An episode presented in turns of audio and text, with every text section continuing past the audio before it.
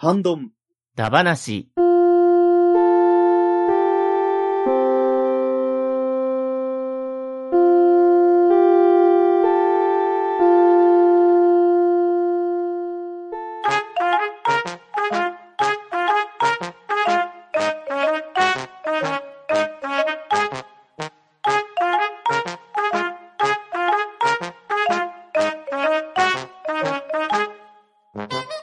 はい、こんばんは。ハンドンダ話始めていきたいと思います。まず、出席取ります。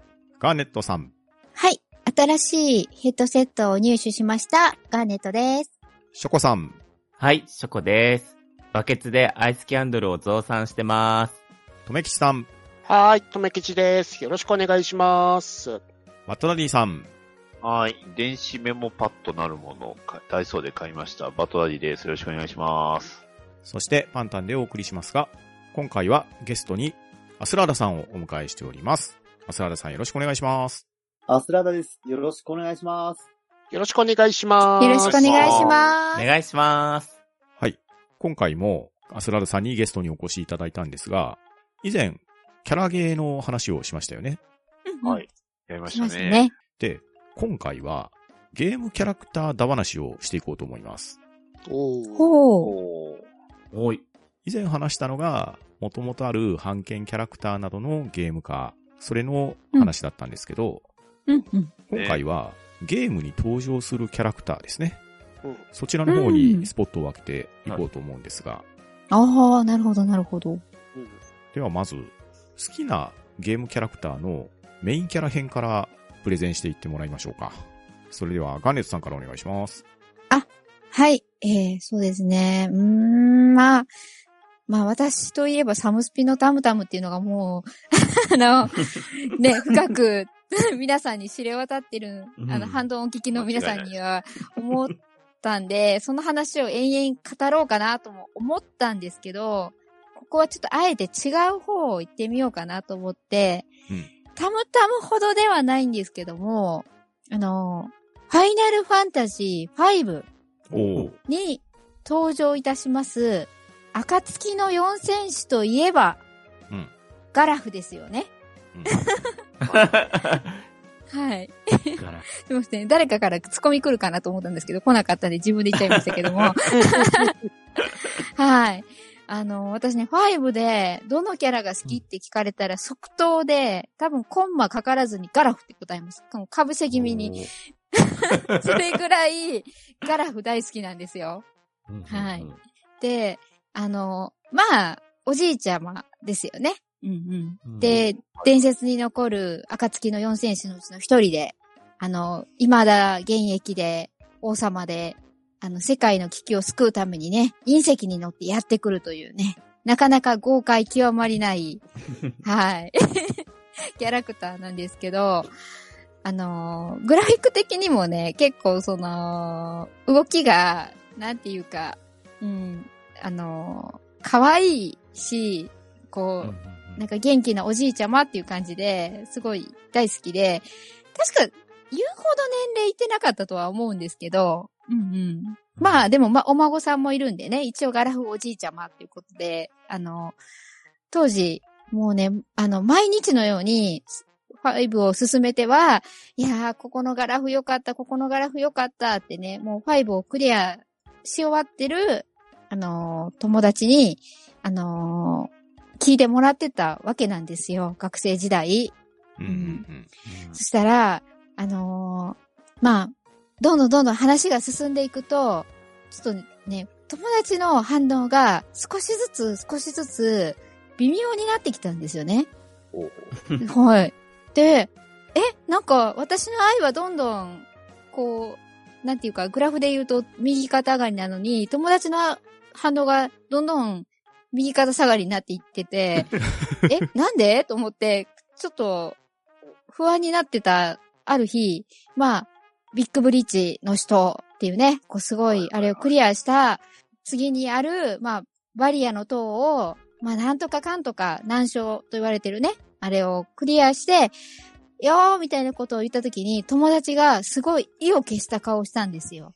で、あのね、ごめん、先に言っとくって言われて、え、どうしたの？って聞いたら、ガラフね、この後死ぬのって言われて、ネタバレまそうなんですよ。あの、その友達っていうのも1対1ではなく、あっちは、相手は集団なんですよ。何人か友達がいて、3、4人ぐらいに、その、ずっと喋ってて、で、相手側も、その FF シリーズが好きなんで、あの、楽しく話を聞いてくれてたんですけど、私のガラフへの愛があまりにも大きすぎて、ちょっと、このまま、もし何も言わずにガラフが死ぬところを見たら、私はちょっとトラウマになるんじゃないかという心配をされまして、ああ、なるほど。あの、友達の、私以外の友達の間で、こう、内々に会議がなされたわけなんですよ。言うか言わないかの。で、結果、言っといた方がいいと。これは。あそこまで愛が膨れてるところに、まさか死んでしまったりしたら、もう立ち直れないんじゃないかと 言われてし、ということで、まあ、言おうと。バリアの塔をクリアした時点で言おうというこ取り決めがなされてたそうなんですよ。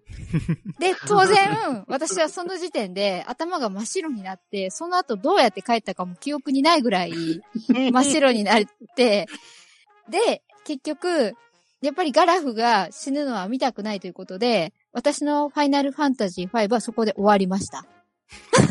終わったの終わりました。あの、はい。いや、ビッグブリッジの人はよかったなーみたいなね、感じで。そこ最終回だぞ と、な、あの後なんやかんやって世界は救われたんだなっていうことで、打ち切りだなんやかんのなんやかんやエンドですよね。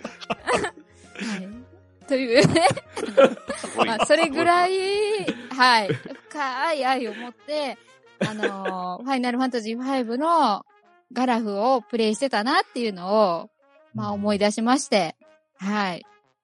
ちょっと今回はこのお話をさせていただきました。なかなかヘビーな話です。ね。そうですね。あの、帰り道の記憶がないっていう自分が怖いです。なんやかんやっていうね。優しさが痛い。頭頭が真っ白いな。はい目の前が真っ暗いなった。本当にね、あの、そうですね。それを味わいましたね。初めて人生で。味わったのがあそこでしたね。はい。すごいなもう、はい俺たちの戦いは始まったばかりだって感じじゃないですか。やっぱり打ち切りだ。に打ち切りました、ね。スクエア先生の次回作にご期待くださいでしょ。そうですね。はい。次回作出てるし FF シリーズとかってやられたんですか？他、その。あ、えっと、9も7もやってますし、あなるほどなるほど8もやってて、はあ、9じゃない？ごめんなさい。6、7、8とやってますい。ね。ああ。あそはいでも、でもガラフ以上にこう、愛が、こう、熱量を出せるキャラは なかなか出会えなかった。いや、えっと、ファイナルファンタジーシリーズで言うと、一番好きなキャラは、ファイナルファンタジー7のシドです。なるほど。なので、後に、そうですね、ガラフを超えたのは一応シドなんですけど、ただ、まあなんていうか、こう、そうですね、ショックを受けたっていうので、エピソード的には。そうですね。あの、なんていうか、今回お話しするにあたり、まあ、まずはガラフを語ってから、次の機会でし指導を語るべきかな。なんか、指導に関してはもう、なんていうか、もう、うは、うはうはな感じでしか喋れないので、内容が。もう指導のあそこかっこいいじゃないですか、とか、そんな話ばっかり、なんか、のろけ話ばっかり聞かせるのもどうかな、みたいな。またねリ、リメイクの続きもね、出ます。そうそうそうそう。あの、アドベントチルドももちろん見て、あの、シドのあの短い登場回を何度繰り返して、ね、再生して見たことかっていう。そんな話もできますけど、まあ、ここはちょっとね、あの、シドのことはもちろんあるんですけど、先輩であるガラフ、まあ、数からね、はい、お話をしなきゃということで、はい、今回はあえてファイナルファンタジー5のね、ガラフのことを語らせていただきました。はい、ありがとうございます。ありがとうございます。ありがとうございます。では続きまして、アスラーダさんが好きなゲームキャラクターのメインキャラクターは何でしょはい、えー、私の好きなメインキャラクターは、もう、僕らの世代ではちょっと忘れられないキャラクターだと思うんですけど、ロックマン X を挙げさせていただきます。うあおーいいですねこれですね、設定の話をちょっとさせていただくとですね、うん。X の開発者は、あの、ロックマンの開発者、ライト博士なんですよね。うんうんでえー、X は人間と同じ思考を持って、えー生まれたロボットなんですけれども、これがやがて人間の脅威になることを危惧したライト博士によって封印されてしまっていたんです。それがうん、時を超えて、ライト博士が亡くなった後、もう初代ロックマンもいなくなった世界で、えーケイン博士という人物がですね、封印を解いて、その X のデータをもとに、レプリロードという新型のロボットの量産化に成功するんです。うん。で、従来のロボットを超えるレプリロードの性能のおかげで、あらゆる分野にこのレプリロードが進出していくことになるんですけれども、なんとですね、それによってライト博士が危惧したようにですね、レプリロードの中から破壊活動とかですね、自分の存在の否定、そして人間へのですね、像を持つような、そんなイレギュラーな感情を持つものが生まれてくるようになります。で、そのレプリロードの中から、そんなイレギュラーたちを取り締まる、イレギュラーハンターたちっていうのが生まれるんですね。うん。うんうんえーその中になんと X の姿もあったっていうわけなんですよ。うん。うん。で、はいはいはい。この X からすると、自分から生まれたレプロイド、これと戦わなければならないというですね、超過酷な運命を背負ってるキャラクターになるんですけれども、もう、そんな設定差し引いてもですね、もうロックマンから長身が伸びて、超パワーアップしたチャージバスタ、そしてですね、ダッシュ、大ジャンプ、あの、B ボタンと A ボタンの同時押し、これがね、子供の時できなくてですね、変な持ち方しながらですね、大ジャンプした記憶があるんですけれども、うんはいはいはい。それとですね、超高速で移動できるようになったりですね、さらに、アーマーを獲得することで、超絶かっこよくパワーアップしていくんですよね。うんもう、この、僕ら子供の頃ってなんかあの、ヒーローがパワーアップすると白くなるっていう印象があったんですけど、あああ、確かに。もうロうんックマンまさにですよね。なんかそんな感じありますね。あ。うんうんまあ、あとですね、もう、ライト博士、もう、何個アーマー使ったんだ問題みたいなのがあるんですけど、あらゆるところにいますからね。そう。これ、なんか、ライト博士が世界各地に設置した、してたんだよっていう、なんかあの、設定があったんですけど、まあ、これ、なんなんですかね、あの、自己解釈すると、なんかその、場面場面に応じて、えーロックマン X に性能を与えるような、そんな、なんかあの、システムを置いていただけ、みたいな、そんな感じもあるんですよね。うん。うんうん。ですので、あの、回を追うごとによって、どんどんと姿が変わっていくし、新しいアーマーになっていくみたいなところもあるんですけれども、その、アーマーの場所もですね、ネットも当時ない中で、もう友達ん家に行くとですね、ここにパーツがあるんだよ、ここにライフアップ、ハードのサブタンク、ここにあるんだよ、みたいな感じで教えられると、もう、やりたくてしょうがないんですよね。知らんかったみたいな。で、えー、もう得意げにですね、自分の知ってる情報はもう友達に得意げに探すんですけれども、友達からそういう情報を得たときに、おー俺はもう今すぐにでも帰ってこのゲームをやりたいんだっていう口調に駆られるとかですね、そんな感覚なんか今でも、今ではなんか味わえないような、えー感覚だったと思うんですけれども、えーそんな感覚をですね、与えてくれたりですね、もう自分の中での縛りプレイですよね。パーツ取らずにとにかく、あの、バスターだけで戦うとか、ノー やりますやりと、もう他のね、あの、数年前のカメラだみたいにですね、ノーコンティニューでクリアしてるぜみたいな感じですね。突然、突然ゲームマスター出ましたけど。うちに帰ってから電源つけて、いち早くクリアしてみたりとかですね、いろんな遊び方を教えてくれたのがこのロックマン X だと思うんですよね。うん。でうんうんうんこの、なん忘れちゃいけないのがもう、ボンボンパンですけども、話し漫画のやつ。話しちゃいます。僕、いいいっぱい喋れますよ。ちょっとだけ、本当にちょっとだけ、いいですか？オリジナルのあの、マーメイドのキャラの話とかしていいんですか？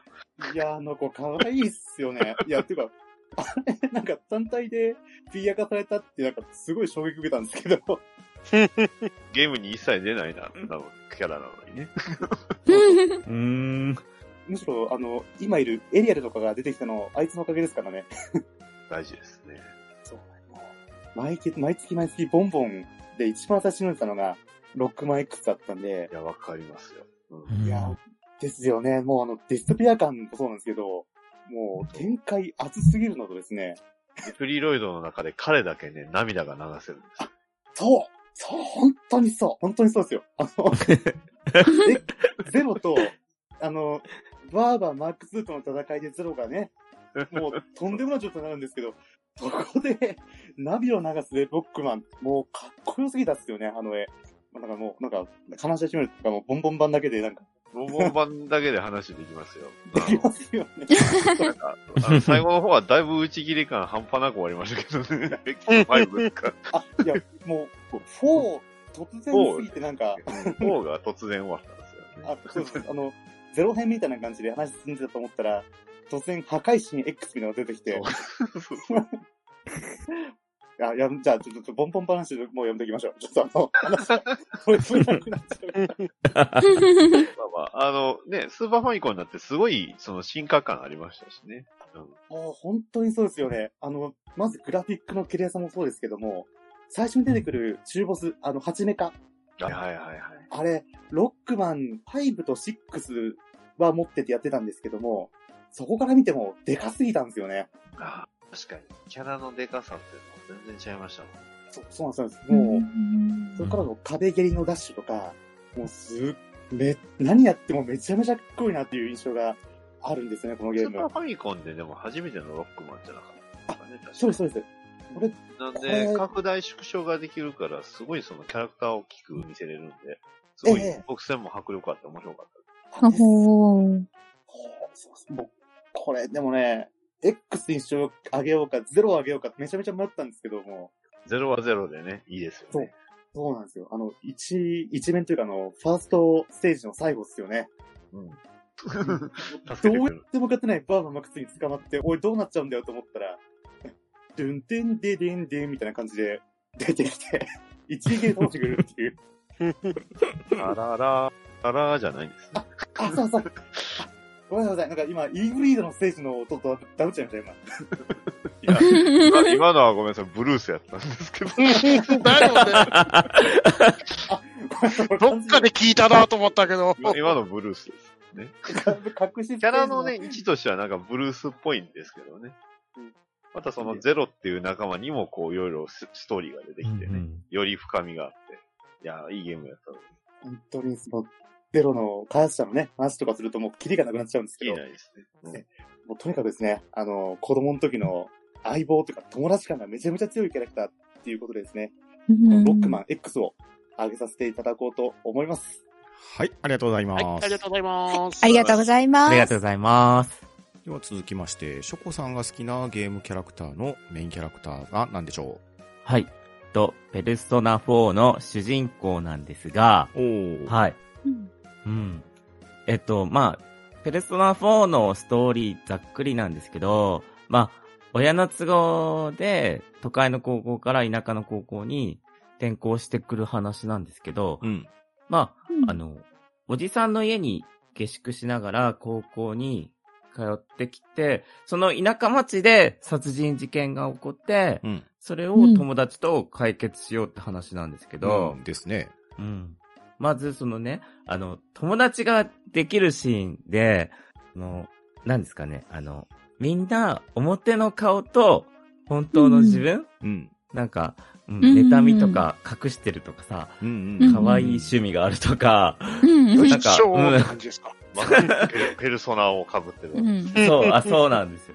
そのね、なんか、本当の自分を出すとなんか、嫌われんじゃないかみたいなとこも、あの、うんあって、その、なんだろう、その本当の自分にみんな襲われるんですよね。うんうんうんあの、影のテレビの中の世界で。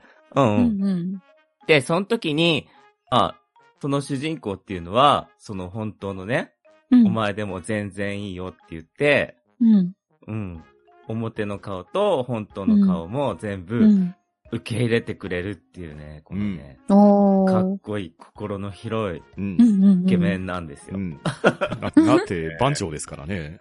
そうなんですよ。本当に。でね、その、あの、まあ、おじさん家に下宿してるんですけど、うん。そのおじさんにね、一人娘いるんですよ。うんうん。あのうん、ななこちゃんっていううん。小学生なんですけど、まあ、その子をね、そのね、主人公が溺愛するんですよね。あら まあ別名シスコン番長って言われる、えーなんですけど、あの、ペルソナシリーズ恒例の、あれですね、あだ名ですね。そうそうそう、あだだ、そうなんです。で、なんかね、その、ななこちゃんお母さんいないんで、うん。まあう、んうん。主人公は、何ですかね、と、その自分の友達連れてきて、で、ななこちゃんと一緒に、みんなでいい思い出作ろうとして、なんかお料理対決とか、なんか旅館に泊まりに行ったりとか、なんか、すごいいい兄ちゃんうんで、うんいやー、いい、兄ちゃんだ、とめきちさんみたいだなと思って、確かに。おー、いい兄ちゃんだなと思って思いました。あ、あとね、あの、イケメンだから、あの、コミュニケーションっていう、なんていうんですかね、のを、うまくやれば、あの、最大6股できちゃうんですよ。女の子と仲良く。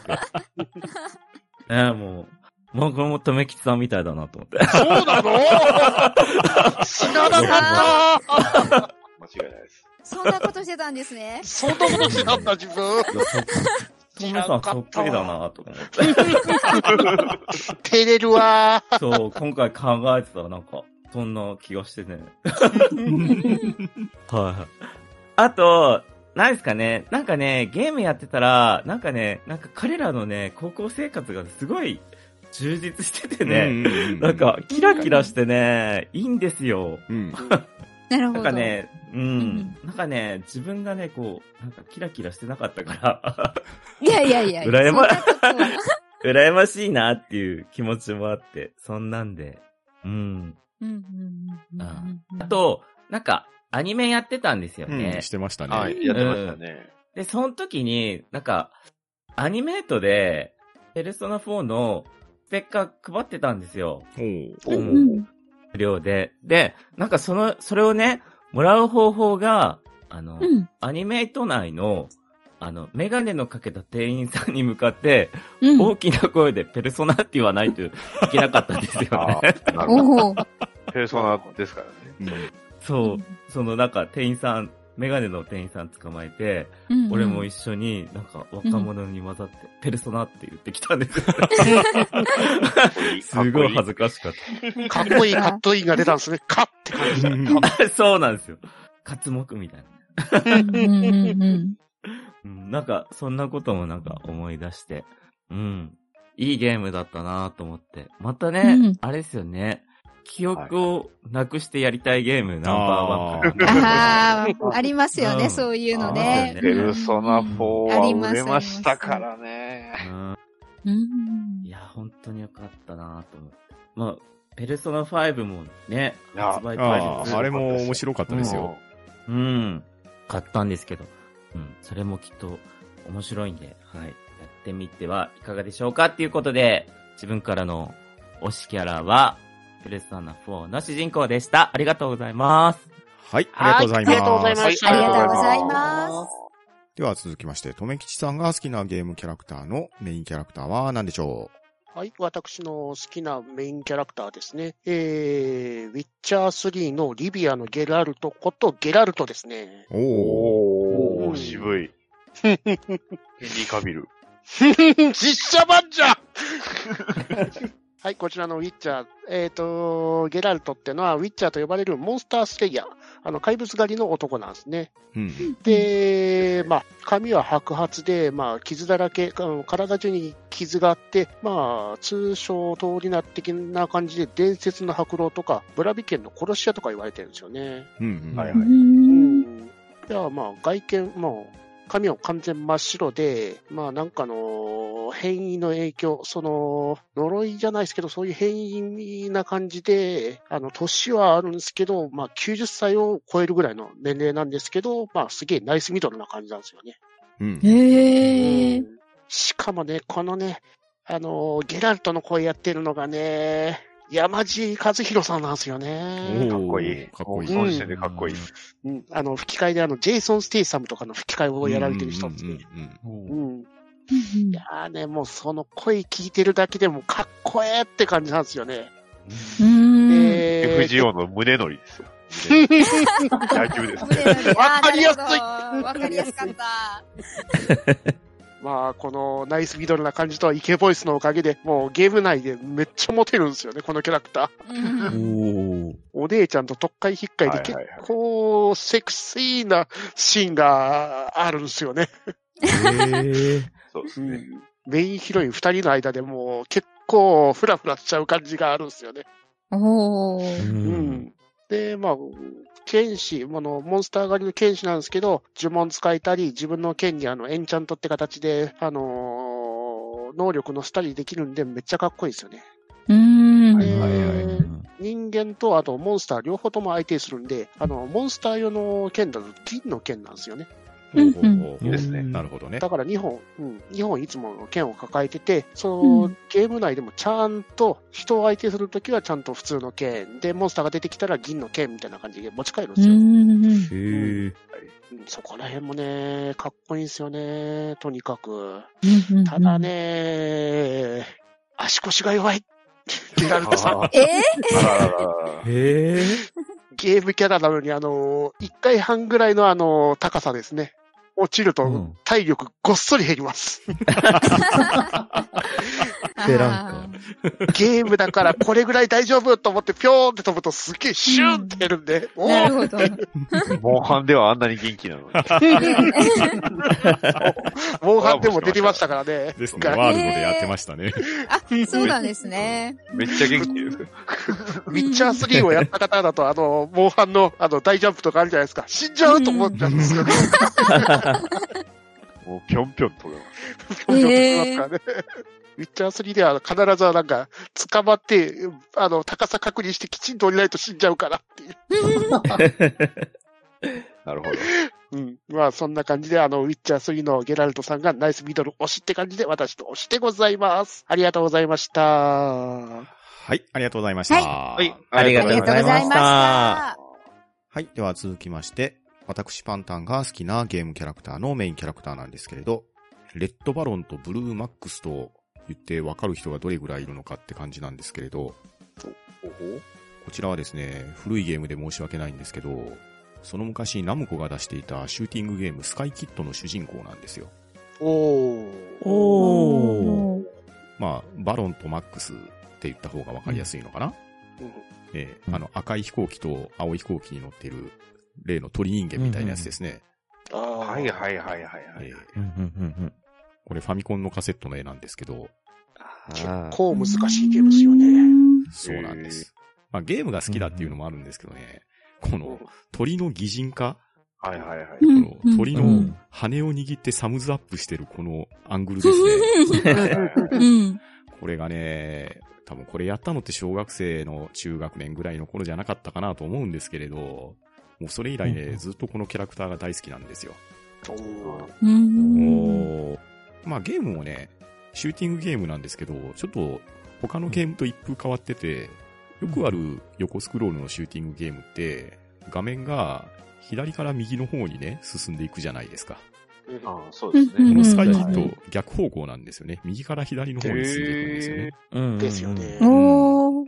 そして、敵の弾に当たると撃墜されるんですけど、その場でバーンって爆発するんじゃなくって、霧もみ飛行で地面の方に落ちていくんですよ。で、うんうんうんその間にひたすらボタンを連打したら復活するっていうシステムで、おーおー。うんこれがなかなか熱くてですね。で、しかもね、このゲーム二人同時プレイできるんですよ。おーで、うん二人同時プレイしていると、撃ち落とされて霧もみ状態になった味方を自分の機銃を当てると、その場で復活させれるんですよ。おー なるほど。ええ。これがね、息が合った二人でプレイしてるとね、なかなか助け合いつつ、実は弾を当てているっていう、なんかよくわかんない協力プレイになるんですよね。普通だったらなんか邪魔してるみたいな感じね。うんそうなんですよ。だからね、フレンドリーファイヤーになっちゃうんで、当たった瞬間、うん。その場でくるくる回って、一瞬動けなくなるっていうデメリットもあるんですね。ああ。通常状態でそれやったらただの嫌がらせなんですけど、墜落してしまうっていう時にそれをやってあげると、命が生き延びるっていうね。おー。難しそうだな。そう。うん一応、このゲームの中でもこの二人はエースパイロットなんですけど、まあライバルっていうような関係のストーリーもあってですね、うん。そういったこの関係性も実にいいなって思ってですね。うん、もうファミコンの時だから、このカセットで言ったらね、右側にあるような、こうデフォルメされた飛行機のような絵しかないんですけれど、うん。うん。それに乗ってるのが、このバロンとマックスという鳥人間っていうところがね、なんかワクワクしたんですよね。うん。うん。うん。で、時が進ん。でですよ。はい。はい。なん。とですね、エースコンバットのシリーズに、はいはいはい。これがモチーフになったのが、後々出てるん。ですよ。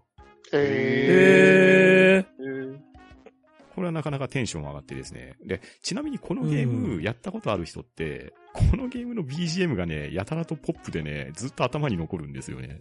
うん。ね。で、うん。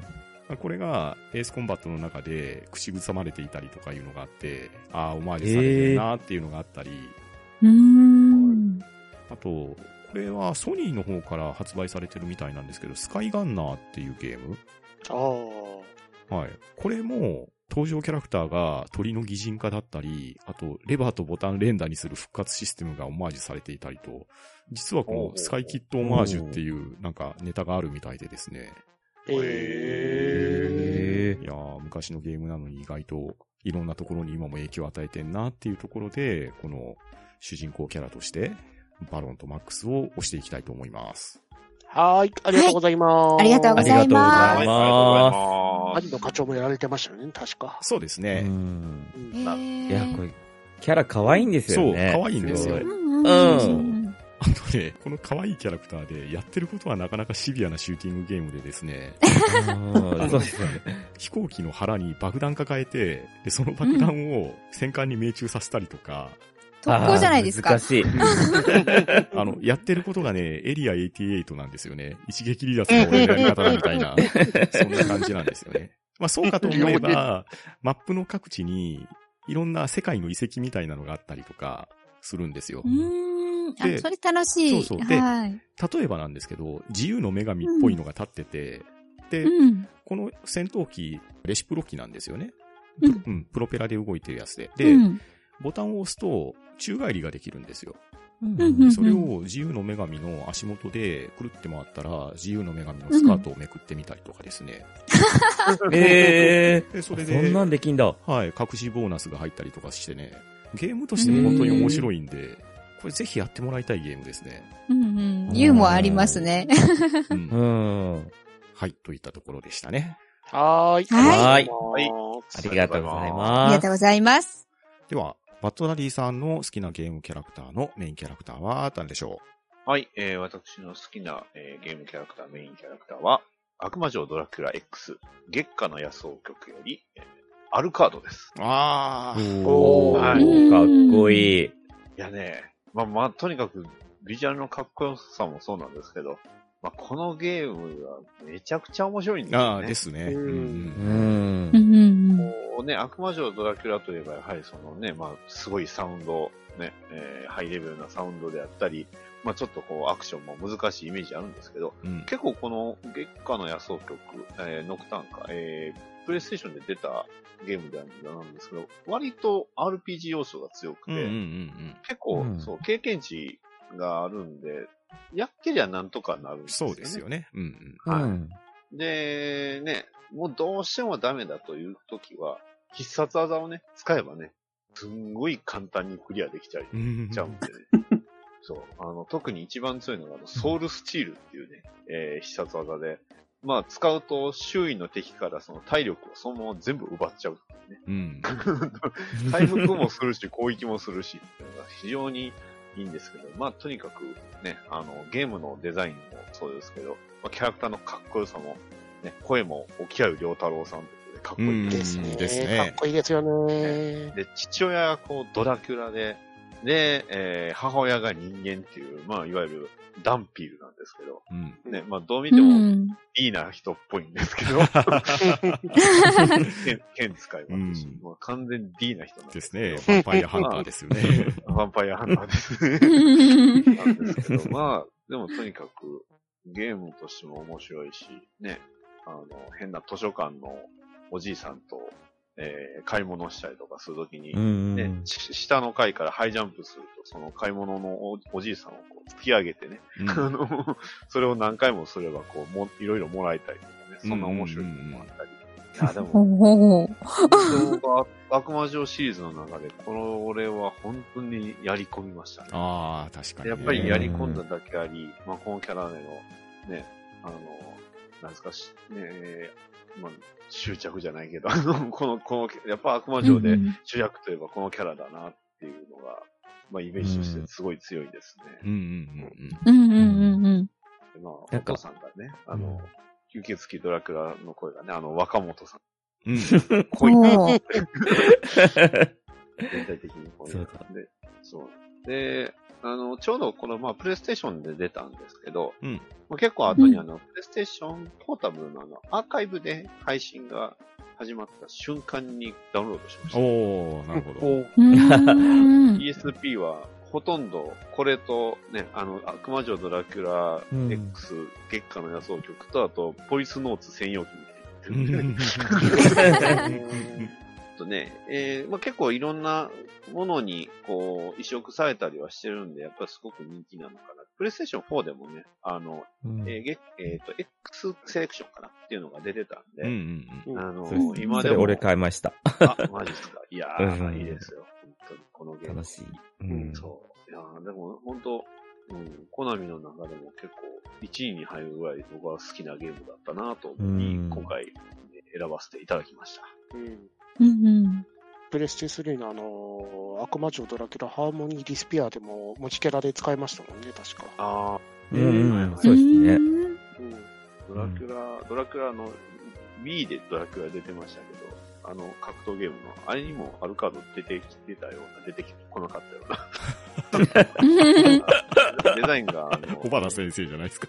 そうですね。あの、どう見てもデス、デスノートみたいなね、うんありましたけど。はい。そうそう。こんなまあ、結構ね、アルカード、海外でも人気なんで、いろんなところに出てくるんで、うんうんてっきり僕はあの、スマブラ、アルカード使えるかなって思ってたんですけど。あまー、違いましたね。さかのシモン。シモンでしたね。あーリヒターでしたね。まだ DLC の可能性あるし、でも、うんなんかサポートでアルカードありますやん、もう。いいいたね、確か。あ、そうなんだ。そうそうそう。あの、サポートで使えちゃうんで、うんそううん。結構アルカード出てくるとテンション上がるんですけど。うんうんうんうんね、いや、まあまあ、まだわかんないですよ。もしかしたらスマブラ来るかもしれないんで。自分で否定しといて。てっきりアルカードかと思ってたもですよ。んね。まさか、ジモンとリヒター。まあ、いいんですけど。びっくりしたっていう話なんですけどね。うん そんな感じですね。うんはい。はい、以上です。はい、ありがとうございました。ありがとうございます。はいありがとうございます。ありありがとうございます。はい。では続きまして、好きなゲームキャラクターなんですが、敵キャラ編として、好きな敵キャラクターを挙げていきましょうか。はい。では、それでは、ガーネットさんからお願いします。はい。えー、私が好きな敵キャラといえば、えー、モンスターハンターセカンド G より、ティガレックス。おー。おー。いろいろ頭が痛い。はい。あげさせていただきたいと思うんですけど、うんうん。まあね、いろいろ考えたんですよ。あのー、なんていうか、ね、悪役ってかっこいい役も多いじゃないですか。うんあの、普通にひ人とかでも。うん。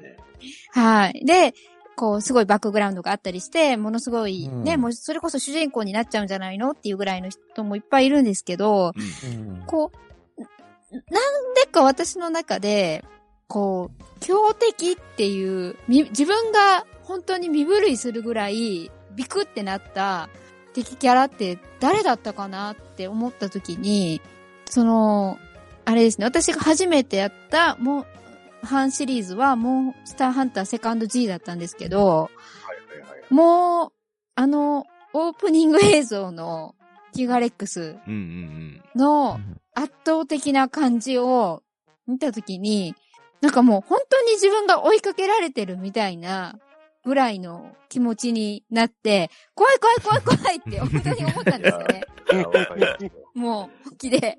はい。そうなんですよ。で、え、私、こんなの枯れるようになるの無理無理無理無理みたいなぐらい思った、あの最初の頃の自分がいて、うん。うん。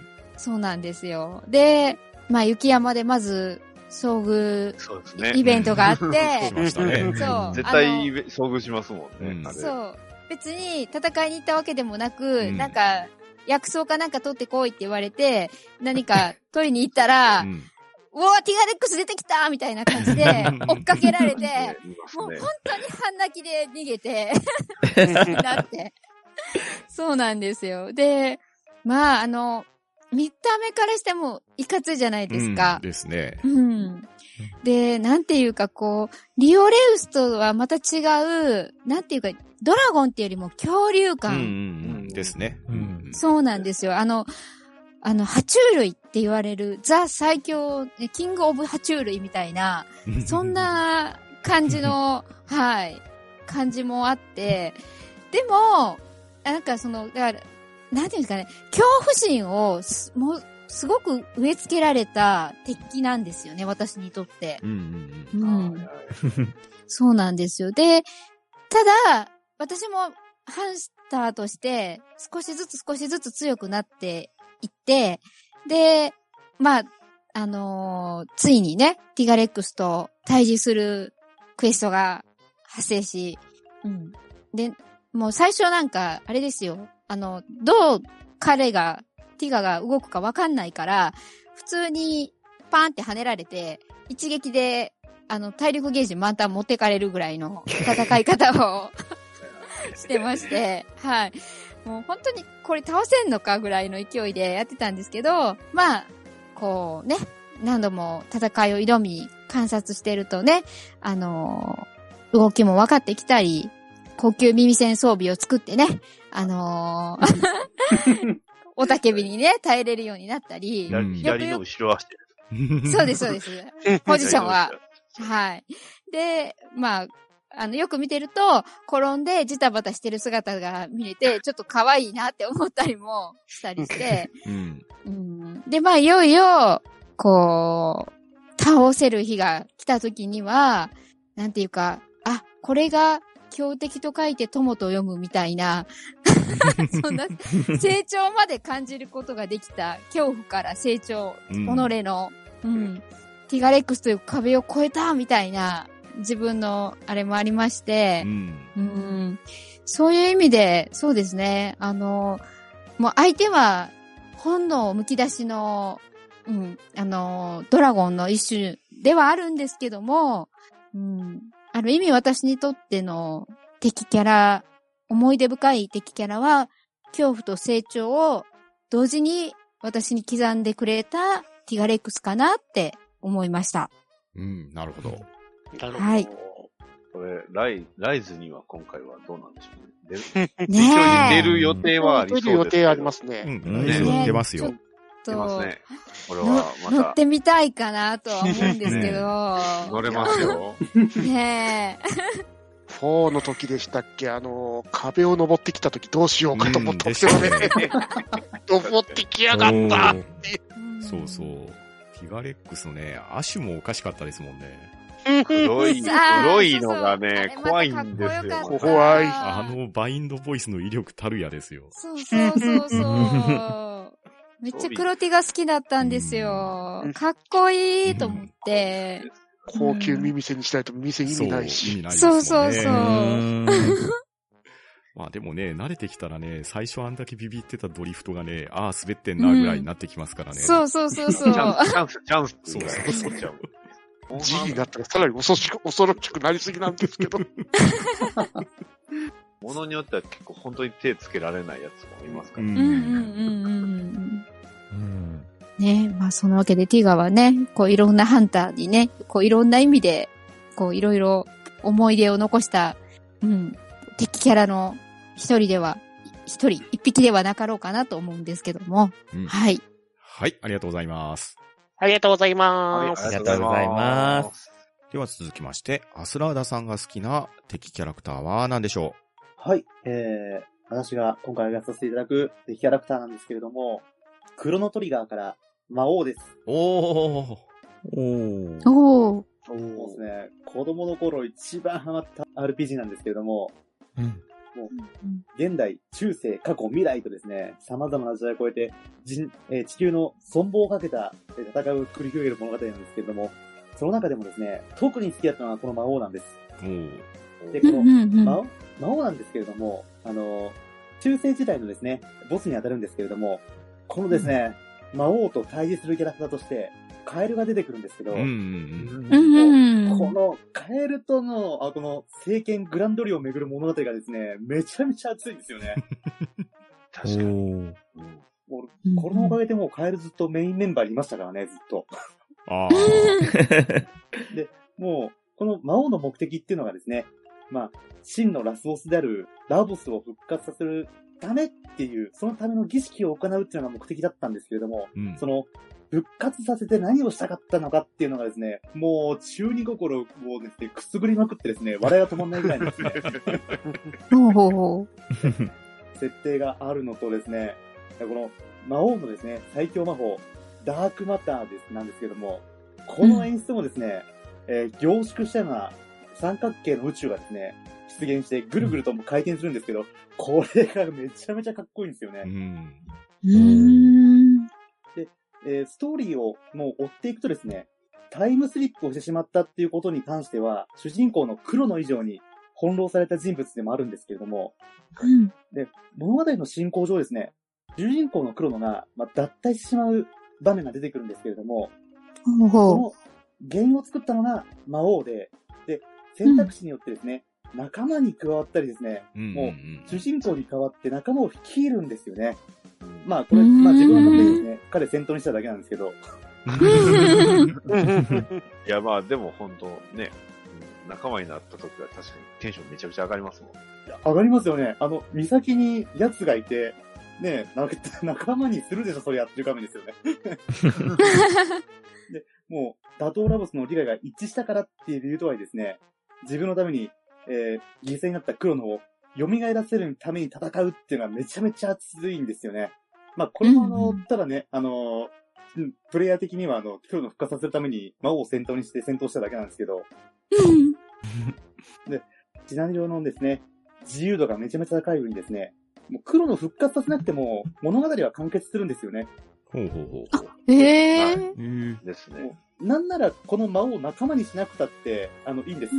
まあもちろんですよね。えでもさっきも言ったんですけど、これ、仲間にするでしょ、ここはっていうところで。なるほど。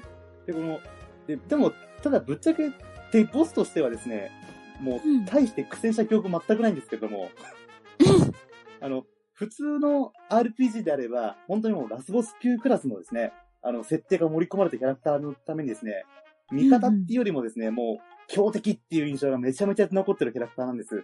ああというわけでですね、えー、今回、あの、好きな敵キャラとしてですね、この魔王を挙げさせていただこうと思うんですけれども、ちょっとですね、あの、僕の多分子供の頃のソフトを今、あ中華屋さんに多分あると思うんですけど、うん。あの、うん。買ってしまった人、多分、データ消えてなければ、もう、一番最初のショーの段階でネタバレ食らうんで、気をつけてください。あ。あの、もう、魔王と、あの、ロボの名前と、あの、カエルの名前が多分トップに3個並んでるんですけど、あの、ガチネタバレになってるんで、子供の頃からネタバレ大好きおじさんだったんだなっていうのがですね、わかるところなんですけど、というわけでですね、あの、今回、この魔王を挙げさせていただきました。はい、ありがとうございます。はい、ありがとうございまありがとうございまます。では続きまして、ショコさんが好きなゲームの敵キャラクターは何でしょはい。ちょっと、敵キャラ、かずっと考えてて、す。うんあまり思いつかなかったんですけど、うんあードラクエのスライムも敵だなと思って。ううんうん。確かに。敵ですよ。うんあーですよね。うん孫うことなき敵ですよ。まあ、私、まあれですからね。はドラクエ3で、あの、う脳装備で、勇者一人で、あの、街の外に出て、スライムにボコボコにされて死んでますからね。マリオで一番初めのクリボーにやられるみたいな感じ。そうです、そうです。孫うことなき強敵ですよ。強敵。まあ、ね、あの、いいスライムもいると思うんですけど、まあ、はいうんうん。まあ、なんだろう、アベデ、アベル伝説とかでうんうんうん。もう出てきたじゃないですか。出ましたねあ、あと、いましたよね。あと、まあ、ゴメちゃんも、まあ、一味ですよね。まあ、一応スライム族になるのかな。スライムスライム族ですよね。まあ、うんなんですね、あの、マスコットキャラ的な扱いなんですけど、うん。あの、あれ知ってます？あの、実写版のドラクエってあるんですけど。はいはい、わかりますよ。うんあ、わかります？あの、あのにあの、あの、えげつないというか、そうそうそう。あのね、ニコニコとかできっと動画落ちてると思うんですけど、ありましたね。僕もそれオフィシャルなものなんですけど、それに出てくるスライム、スライムってすごい気持ち悪いんですよね。本当に。へーあのー、ち今ょっと前に出たあの、肉まんのスライムをなんか潰したよそうそうな感じ。こう潰した今アップしたんですけど、本当に気持ち悪いんですよ。はい、ちょっと確認しますね。あとね、ね。でしょあとねっ、と、うん。つら、これのね、鍋が、鍋、お鍋。鍋？スライム鍋。怖っあの、なんかいきなり壇上飯入ってきてるんですけど。天地に干さなくていいんですか？これ全然。下処理してないでしょ、これ。そう、そのまま入れてるだけじゃないですか入。れてますよね。ダメですそのまよ。ま。そうなんですよ。割とね、なんか、グロいんですよね。スライム鍋。これで経験値ゲットですよ。そうそう。だけど、こ、これぐらいだったらなんか、ゆで卵で作れそうかなと思ったりしてね。いやいやいやい目や。玉がちょっとすごいっすね、これ。ううん。そうなんですよ。いや、だけどね、あの、きっとね、動画落ちてると思うんで、俺はね、ニコニコで見たんですけど、うん結構いい出来なんで、でうん、見てほしいんですうんよ、ね。BGM そのまんまじゃなかったですかね。いや、そうです、そのまんまです。よね。そうそうう。ん。うん。あとね、最後のね、竜王かな？うろ覚えなんですけど、庵野監督がやってたのかへー。な確かね、うんあ、これ、うろ覚えですよ。だけど、確か、庵、庵野さん。本当だ、本当だ。書いてある。へそうですーそうですよね。うん。うんうんが出てるんですよ。へうー。んえーうん。で、なんか結構、うん、オフィシャルなものなんで、うんうんうんうんちょっと見たら面白いんじゃないかなと思って。結構お金かかってると思うんですよね。ドラクエ9が出た時のやつなんですね。へー。あ、じゃあ割と、最近と言っても10年以上は経ってますけど。うん、全然経ってますけどね。うん。まあ、それ見あてもの、あれ、多分庵野監督だったんだ。知らなかったうん。モンスターが自分はねあの、ニコニコで見たから、あの、コメントでうん。書いてあって分かったんですけど、へうん。意外なとこに出てんだなと。そうですね。ドラクエ3の卑弥呼が出てきてるんですけど、超怖いんですけど、顔が。ファンタジアビデオ。ビデオ、ビデオ時代ですよ。ビデオですね。あとね、うんスライムって、あの、ドラクエモンスターズとかにも出てくるんですけど、うん。やっぱ弱いんですよね。であー。まあ、そうなんですよ。うん俺、スライム好きだから、あの、最後まで使えるモンスターでやってほしいんですよね。できないかなと思って。ああの、うんうんうん5、5って、うんあの、レベル99までしたらすごい強いんですよね。あの。灼熱の炎とかも、うん。スラリン先生って言われるぐらい強くなるんですけど。うんうん。いやー、モンスターズもな、なんかコツコツとやったらそこまで使えるモンスターにしてくれればいいのにっていつも思うんですけどね。なんか、いつも最、最後なんか、すっぽい人たちでパーティーになっちゃうじゃないですか。うん。うん。とも思ったり。で、ここで、自分のスライムグッズを自慢したいいいですか？あ、いいですよ。いいですね。いいです。ちょっと、はい。ちょっとずらって言ってきますよ。肉、肉まん来たらどうしよ肉まんは、肉まんは来ないですけど、どんな鍋かな？これ？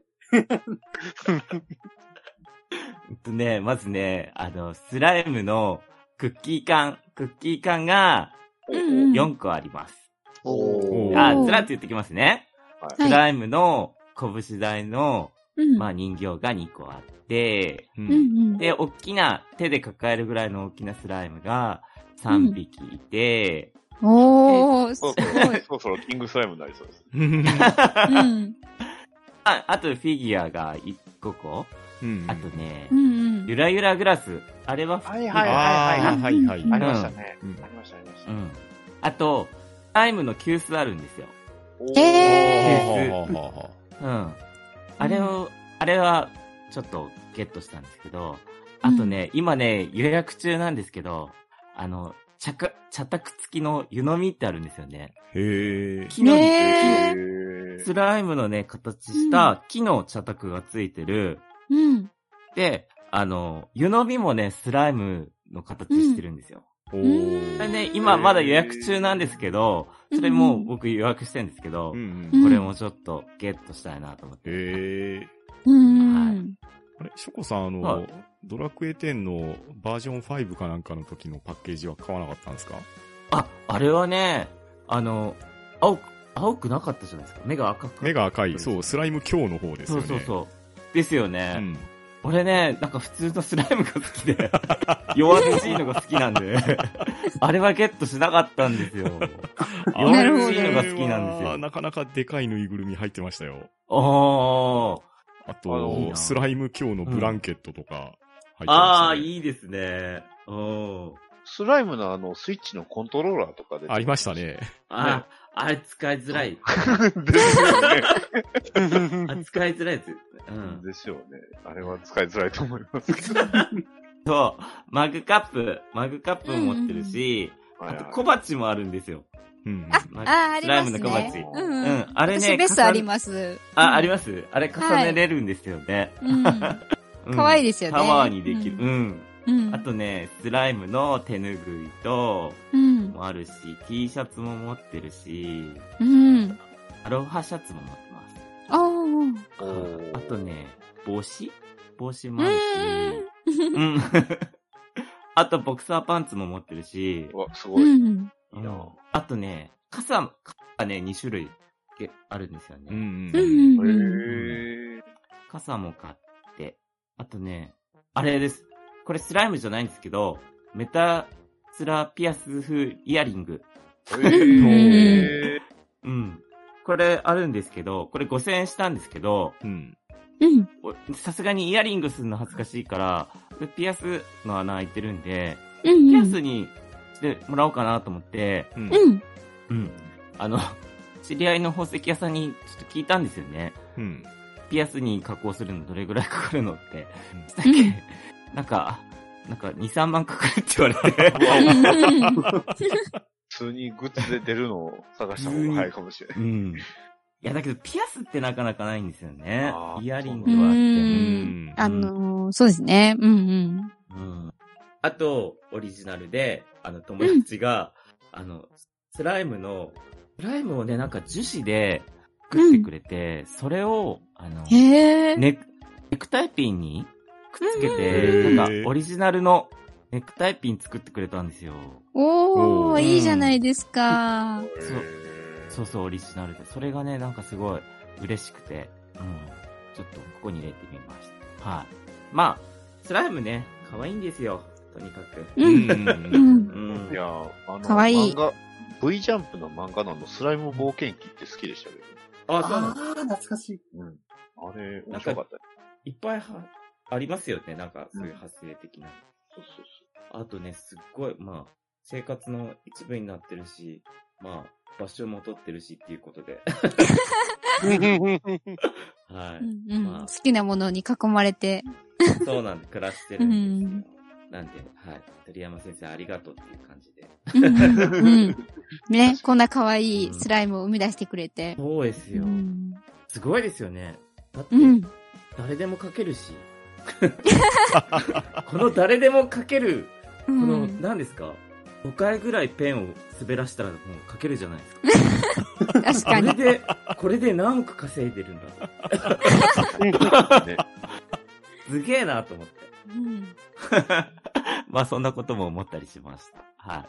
自分からは、はい、スライム愛について語ってみました。うんはい、ありがとうございます。はい、ありがとうございます。ありがとうございました。はいありがとうございますありがとうございます。では続きまして、とめきちさんが好きなゲームの敵キャラクターは何でしょはい、私の好きなゲームキャラクターの敵ですね。えー、嫌い嫌いも好きというわけで、まあ、トラウマ案件レベルでい嫌なモンスター、えー、地球防衛軍よりマザーモンスターです。おー。はいうん。マザーモンスター、通称女王アリ、クイーンでございます。うわぁ、うわぁ、うもわぁ。うやだ。これがね、まあ、地球防衛軍って巨大なアリが普通に襲ってくるんですけど、その女王ですから、さらにでかいんですね。ああ、なうんるほど。うんはい。しかも、羽が生えてやがるっていう。うん。おー。空飛んでくるんですね、こいつ。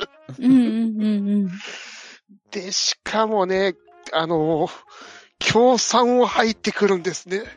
おーサンダーですからね。ラブサンダーになるわけですね。いや、本当にね、こいつの白さんがね、広範囲すぎて目の前で食らうと画面が真っ赤になって止まるんですよね。うん。へー。何も見えない。しかもこれ食らってる最中ずっとダメージ食らうし、食らってる最中は動きまで遅くなると、うんうんあれ本当にじわじわじわじわヒットポイント削られ続けると、うん。うんあれさ、避ける方法って何ですか？あれ。あ、ごめんなさい。食らってる最中はもう死ぬしかないですね。ですよね。うん、直撃食らってたら。あしかもね、こいつあの地下道とかの狭いとこでも平気で出てきたりするんですよね。ー。うん。出ましたで、ねう。ん、で、完全に横、逃げるところがないところでこういう強酸吐いてこられるんで、うんうんう。もうんほぼ即死レベルな感じなんですよね。うん。うん。いや、本当にこいつと出会ったら、やべえってぐらいの本当やばさですからね。うん。うん。ただこいつがね、まだこいつはまだマシなレベルなんですよね。そうですね。うん。マザーモンスター先行変異種というやつもいるんですね。ほほほ色が、色が。うん。通称、キンクイーンというやつが、おー。金色の女王アリが出てくるんですね。ゴールデンな。そう。ゴールデンな上に耐久力がマザーモンスターの2倍。硬い。硬い。俺しかも本当に3がさらにレベルアップしてる。壁に当たると跳ね返ってくるから避け場がない。当にね、あのー地球防衛軍のそのマザーモンスター系ですね。うんトラウマになるぐらい、本当超強いんですよね。うん。雲でもキングっていう超巨大雲が出てきたりとか。ううん雲は確かに結構怖いですね。すごいリアルなんですよね。そう、リアルなんですよね。アリもそうですけど、雲がより、うんしかもね、このキングの雲に当たったらね、糸が取れない上にどんどん引っ張られていくっていう。ああ、うそうだ。ん。すごい遠くからでも、バーって来て。そうですね。距離感なんかくず、なんか崩れますもんね。崩れますからね。しかも糸食らっている最中ずっとダメージ入るっすからね。類のね、うん。最大の兵器、バルガを使うしかないですよ。一応そういうのあるんですわ。うち陸戦兵だからないんだけど、そういうの。まあ、基本エアレーダーなんで、もう、あの、レーザー兵器がバルガ一択ですね。巨大ロボで倒すしかない。陸戦兵などで生身一本で頑張りますって感じで。はい、私の好きなじゃないトラウマなモンスターはマザーモンスターでございました。ははい、ありがとうございます。ありがとうございましはい。た。ありがとうございました。では続きまして、僕が好きなゲームの敵キャラクターなんですけれど、はい。赤狼のフクロウさんを挙げておきたいと思います。おー。おー、坂のフロム。まあ、昨年ね、赤狼には激ハマりしたんですけれど、うんうん。このフクロウさんはどういった人かというと、主人公の狼さんの育ての親なんですね。おー。うん。義理のお父さん。うん。なので、自分に忍術とかを仕込んでくれた人なんですよ。うんうん。うん。でその方が、とあるルートの進み方で進んでいくと、敵対する場面に当たるんですよ。へんえ。で、その父を倒して、その先どうなるかっていうような話になったり、うんそこの選択肢によると、このうん義父であるフクロウさんが、うん。いわゆるラスボスに当たるようなところにも出てきたりするんですね。なんとドラマティック。ドラマティックじゃないですか。でね、はこの育ての親であり、自分に忍術を教えてくれた義理のお父さん、フクロウさんだから、自分のやってるモーションと同じモーションで戦ってくるんですよ。うんうん。うんだから、自分のやっちゃいけない隙は確実に潰されますし、うん。うかつな動きをしても、一刀両断でやられちゃうんですね。うん。なるほど。もう本当にね、油断したらね、爆竹投げられて、体当たり食らって、そのまま切られて、いきなり死って画面が出るっていうのをね、何回繰り返したかって。最初あの爆竹食らった時なんぞと思ったっすからね。なんとーっていう。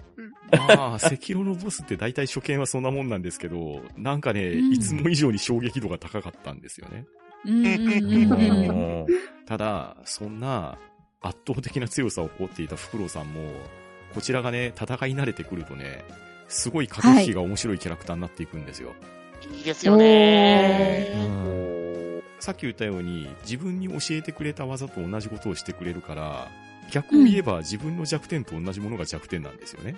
うんうんうんそれが普通に弱点の隙をつけるようなムーブができるようになってくると、戦っててやたら楽しい絵になるんですね。ああ。ら、プレイ感としても面白くなってくるし、この存在感もやたらと強いし、かっこいいしで、いやー、うんこれは近年稀に見る好きな敵キャラクターですね。うんなるほどな。るほど。中堅をキンキンするのいいですもんね。いやー、いいですよね。うんでね、なんか、こっそりね、毒の煙玉とか投げてくるんですよね。こっそり。いやー、あれも最初やられた時はどうしようとか思うんですけど、隙がつけてくると、次来るなっていうのが分かってきますし、いやー、やっぱ赤色はいいゲームでした。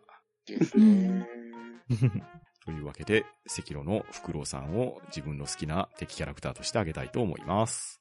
はい、ありがとうございます。はいありがとうございますす。では続きまして、バッドダディさんが好きなゲームの敵キャラクターは何でしょはい、えー私の好きなゲームの敵キャラクターは、まあ、物語上、ある意味、彼も主役なんじゃないかなと。えーメタルギアソリッドシリーズより、リボルバーオセロットです。おうー。はい。ねえ。まあ、初めてのね、出会いは、あの、プレイステーションのメタルギアソリッドでね、えー一番初めのボスなんですよ。うんそんなに強くないね、リボルバーオセロット、ね、ガンマニアで、こう、リボルバー式拳銃を使って戦うんですけど、なんとこのリボルバーオセロットがもう、最後まで、ずっとプレイヤーの前にね、立ちはだかるっていうのがね、非常に熱いキャラなんですけど、特うんに僕一番好きなのが、メタルギアソリッド3のオセロットでして、あの、3が時系列中で言うと一番古いんですよね。あの、うんメタルギアソリッド3は。はい。うんで、その時に出るオセロットは、あの、若いんですよ。で、うんしかもそのボスとしても、また一番初めのボスなんですよね。うん。で、初めはすごい、なんですかね、あの、自動拳銃を持ってね、えー相変わらずこう早打ちをするんですけど、そこでね、えー主人公のネイキッドスネークことビッグボスにね、えーリボルバーの方がいいんじゃないかとね、言われて、で、リボルバーにしたり、ね、えーネイキッドスネークが使う CQC っていう格闘術を、えーオセロットも使えるようになったりと、うんね、えーどんどん成長していって、ね、初めはこう主人公よりもまだまだ若い存在だったのが、シリーズ、こう、進むにつれて、えー年上になっていき、最後には、メタルギアソリッド4で、いや、素晴らしい。あの、これはもう言えないです。あの、4プレイしてください。ですけど、まあ、4のね、ラストバトルは、ほんとめちゃくちゃ熱いんですよね。うんあの、メタルギアシリーズ全部やってると、泣きますね、本当に。あの、へえ。ゲームの演出としてすごいんですね。あうんやっぱりずっとこのオセロットと戦ってきたよなってね、あ本当に良かった。まあ、5ではね、割とずっと味方でした。はい。あの、特に敵に回ることもなく、割とずっと味方で、ずっとあの、後ろからね、あの、助言をしてくれたり、あの、まあ、赤色のね、えーさっきのフクロウさんと同じ声のあの、橋さんなんですけど、うん。あの、うんいい声で、あの、助けてくれたりとかしてくれるんですけど、まあ、とにかくこの、初めはね、えーまあ、このオセロットすごい食わせもんでして、ね、えーダブルスパイどころかトリプルスパイぐらいしてたのかな。30スパイしてるような、まあ、すごいキャラで、うんね。まあ、ずーっとそのスネークの、えーまあ、スネークがそのいろいろね、世代変わったとしても、ずーっと関わり続けてるキャラだったんで、まあ、とにかく、うん、4のオセロットで、ああ、なんか、終わったな感はすごかったですね。うん。で、また、その、なんですか、最初に初めて出た時は、そのね、えーおじいちゃんなんですけど、途中で、何か知らないけ知らないけど、乗っ取られるんですよね。メタルギアソリッド2では。で、乗っ取られて声が銀河万丈さんみたいに。まあ、いろいろその種明かしもあるんですけど、急にね、あの、声が、あの、赤波天狂犬使えそうなおじいちゃんから、急に銀河万丈さんが、面白かったです。細かいなと。まあ、ぜひね、このメタルギアシリーズは、まあ、語るとね、えー、キリないですし、いろんなポッドキャストでもやっぱりね、それだけ皆さん好きなので語ってる番組ありますんで、まあ、このリボルバーオセロットは、うんいいボス、敵キャラだったかなと思います。うん。まあ、特に本当4だけは本当にびっくりするんで。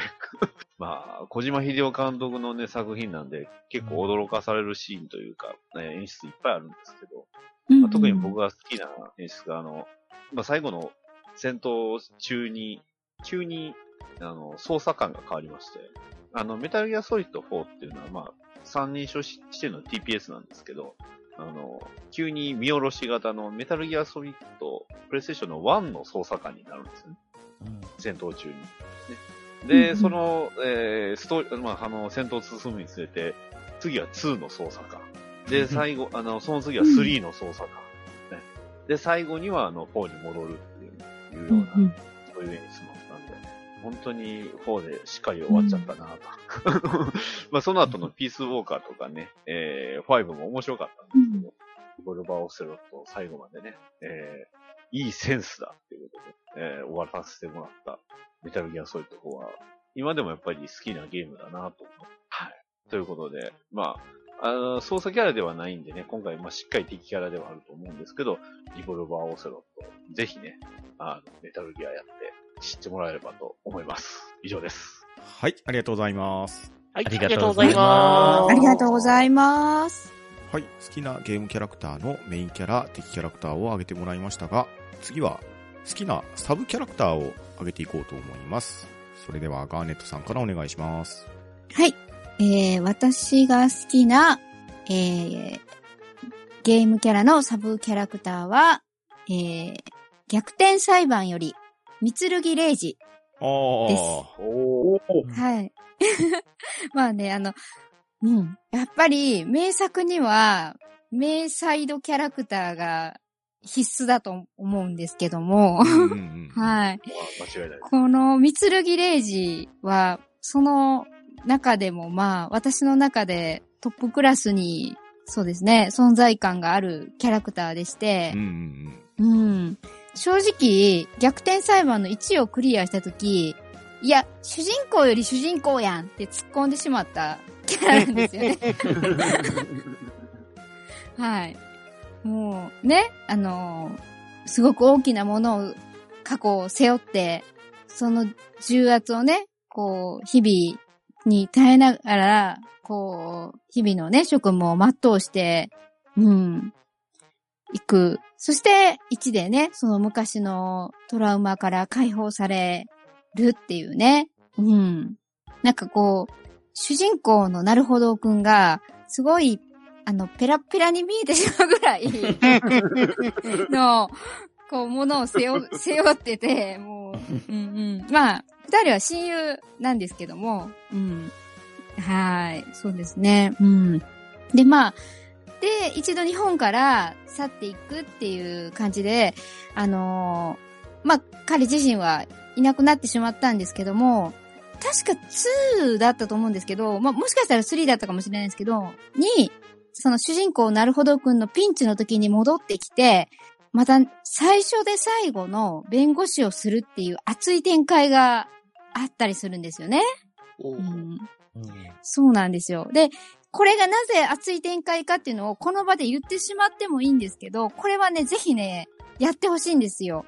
やっていただいたら、これがなんで熱い展開なのか、これが、その、三剣レイジにとってどれほどのことなのかっていうのが、わかるので、ちょっとね、ここは、な、理由は、ちょっとお伝えしないんですけど、うん。まあね、そういう、サイドキャラにも関わらず、そうやって2にも3にもこう関わってきて、主人公のピンチをね、こう、助けてくれる、そしてとてもかっこいいね、感じのキャラクターで、うん、描かれてて、っていう感じなんですよね。で、まあ、やっぱりこれだけ人気があると、スピンオフ？スピンアウトで、あのー逆転検事というね、作品がそうなんですよ。だからまあ、あの、完全サブではないんですけど、その主人公になったゲームが、なんと、 one、two と2、2作品もね、出てしまってるっていうぐらい、はい。のね、キャラクターが、になってしまって、それもまたね、すっごい面白いゲームなんですけど、やっぱりね、あの、原点の御剣怜侍の、そうですね、ストーリー、うん、そしてその、弁護士をするっていう、最初で最後のね、人生一回きりの、はい、っていう展開がね、私的にはもう本当に熱くて、うん、主人公以上に好きになったサイドキャラ、サブキャラ、っていうことでね、ちょっと、はい、三剣レイジ氏をね、あげたいなと思います。以上です。はい、はいありがとうございます。ありがとうございますありがとうございます。私のところのラジオの去年の最終回に、あのですね、85回でその三剣への愛を語った人がいますので。あそうなんですね。あ はい じゃあすごい、そう去年のそう、去はい年、まあ、ちょっと詳細はあんまりあの言えないですけど、去年すごいハマったキャラの中に三剣がいたので、まさかここで聞けるとはと思いましたけど。こここで、ここでもファンがいたか、みたいなね。う ん大人気キャラですね。いやいや、あのね、プレイしていただいたら本当にわかると思います。魅力が。はい。はい。では続きまして、アスラーダさんの好きなゲームのサブキャラクターは何でしょはい、えー、私の好きなゲームのサブキャラなんですけれども、えー、頑張れゴエモンより、サスケを浴びさせていただこうと思います。うああ、なるほど。おうんほほほほおー。初登場はですね、えー、雪姫救出絵巻のボスとして登場したんですけれども、その次に出た、頑張れゴエモン2からですね、えープレイヤーキャラに昇格しまして、よく遊んだのがこの2、あの、マッキネスとですね、えー3のカルクリ忍者万字固めと、4のキラキラ道中、これめちゃめちゃもうスーファミで遊んだんですけれども、もう、このキャラですね、2の時点では、えー、ゴエモンとエビスマル、もう結構ね、動きもっさりとしてるんですけれども、まあ、サスケはですね、さすがカラクリ忍者、群を抜いて速いんですよね。うん。もうこのキャラ、うん友達とですね、完全に取り合いでした。うんわかる、わかりますよ。もうね、ゲーム選択画面でもう戦い始まってましたね。もう、指はもう右にカーソルを置いといてですね、あの、2回、2回押して丸ボタンっていうのをですね、ただ、2ではですね、もうこのサスケ、もう、ゴエモンで遊んだ記憶ほとんどないぐらいなんですけれども、3はですね、謎解き要素が強くてですね、ステージごとうん、またあのギミックごとにですね、キャラクター選択しながら、あの、進んでいく感じだったんですけれども、LR と A ボタン同時押しで、筐体になれるので、自分の苦手なところとかですね、あの、他のキャラに任せたいところとか、あの、謎解きポイントで入れ替わりながらですね、うん。ギミックをこなして、アクションパートになれば、よし、任せろよ、みたいな感じで、あの、ですね、戦うみたいな遊び方してました。で、もう4はですね、もうサスケかヤイちゃんって感じで、もうこれめちゃめちゃ使ってましたね。これ4はあの、惑星ごとにメインキャラクターでストーリー進めるんですけれども、このメインストーリーを終えると、まあ4人選べるようになるんですけれども、この時にですね、えーサスケはですね、あんまりぶっちゃけ強くないんですよ。この一人で戦うモード。うん。ただ、そのうち改造されてですね、壁登りができるようになるんですけれども、まあ、そしたら、まあまあ強いんですよ。もう、負けにくくなってですね、もうこれ、うん負けたらお前才能ないぞみたいな感じの、ぐらい強くなるんですけど、エモンシーザーでもアクション難しいんですよね。そう、あの、もう、なんかね、落ちたらそこで負けっていうのがですですね、よね。わ今、あ。放送してるんですよね。シビアですよね。そこを、タリプレイなんかしたら偉いことになりますからね。足を引っ張り合えるそうそうもう下手したら殴り合いですからね。リアルファイト。リアルファイトの突入ですね。ただ、サスケこの壁登り覚えると、あの、穴に落ちても、端っこに行って、ボタンを押すと、カシャってですね、あの、くらい刺してくれるんですよ。確かに。ですので、これでうん、あの、だいぶ負けにくくなるんですよね。でも、口調がもう、子供大好き、ござるござるのござる口調で、うんうんうんうん攻撃モーションもですね、くないをですね、シュッみたいな感じでやると、もう敵がぶっ飛ぶみたいな感じの、もうこの剣めちゃめちゃかっこいいんですよね。もうあの、忍者大好きな他のうんキャラだとね、叩いてなんで、こう、あれですけど、サスケのクナイの場合は、首だけが取れたりしてって、ちょっとアクションがね、ついてるんですよ。そう、そうそうそう。あの、ゴエモンだとキセルでポコンと音するんですけども、あの、サスケはもう、シュッと音がするんですよね。音の違いがもうめちゃめちゃかっこよくて、もう、うんこの忍者大好きな小学生の子僕の心にですね、ズドンと響いた キャラクターですね。なるほど。あとはね、ササスケの重要な武器あるじゃないですか。もっと大事な武器が。お花火のことですか、いえ、違いますよ。しゃがんで攻撃してみてくださいよ。ああ、あ、ちょ、ちょんまげ。そう。ちょんまげがね、伸びるんです。どういうこと？あの、頭、顔はね、あの、ほんと丸いボールに、あの、後ろに髪の毛みたいな、がついただけなんですよね。はい。でも、しゃがんだり、あの、上に攻撃するときは、ちょんまげがの、それ、ちょんまげなんですけど、伸びるんですよ。ビヨン で、ちょっと苦しい顔してるんですよね。そうそう。使い、使いたくないんでしょそうっかね。いや、でも、なんか今気づいたなんか、ゴエモンも、エビスマルも忍者でも忍者なんですよね。それは一応忍者ですね。はい。みんな忍、みんな忍者です一応。忍者なんですサスケ、多分、あ知らない方に、あの、簡単なフォルム紹介すると、もう、かっこいいコロスケです。わかる。あ、わかりやすい。あ、わかりやすい。というわけですね、もう、めちゃめちゃ遊んだ記憶がある、このキャラ、このサスケをですね、えー今回、えー、上げさせていただこうと思います。はい、ありがとうございます。はい。ありがとうございまありがとうございます。ボンボン版の時はなかったな。ボンボン版はもう、変に改造されて、どうしようみたいな回がめちゃめちゃ多かったですけど。ちょんまげより伸びますから。あめちゃめちゃ伸びた回ありましたね。じゃん、ちょんまげで勝つみたいなのが。いや、もう完全にギャグキャラギャグキャラでしたからね、ボンボン版は。エビス先生のおかげで。す。はい、では続きまして、ショコさんが好きなゲームのサブキャラクターは何でしょう？はい。えーっと、自分の好きなゲームから、ファイナルファンタジー2の魔導士、ミンユさんを紹介したいです。おー。お、いいですね。はい。うんと、この白魔導士ミウンさんっていうのは、まあ、うんあの、主人公が住んでいる、あの、フィン王国に、いわゆる大白魔導士なんだけど、あうんうんの、うん。あの、ゲーム始まるオープニングの最初から登場してて、あの、おーおー。他のキャラと違って、あの、やっぱり、こうメインに近いんで、まあ、説明印が多かったりとか、あと、うんうん。うん、主人公たちの保護者役的な役回りなんですけど、うーうん、ん。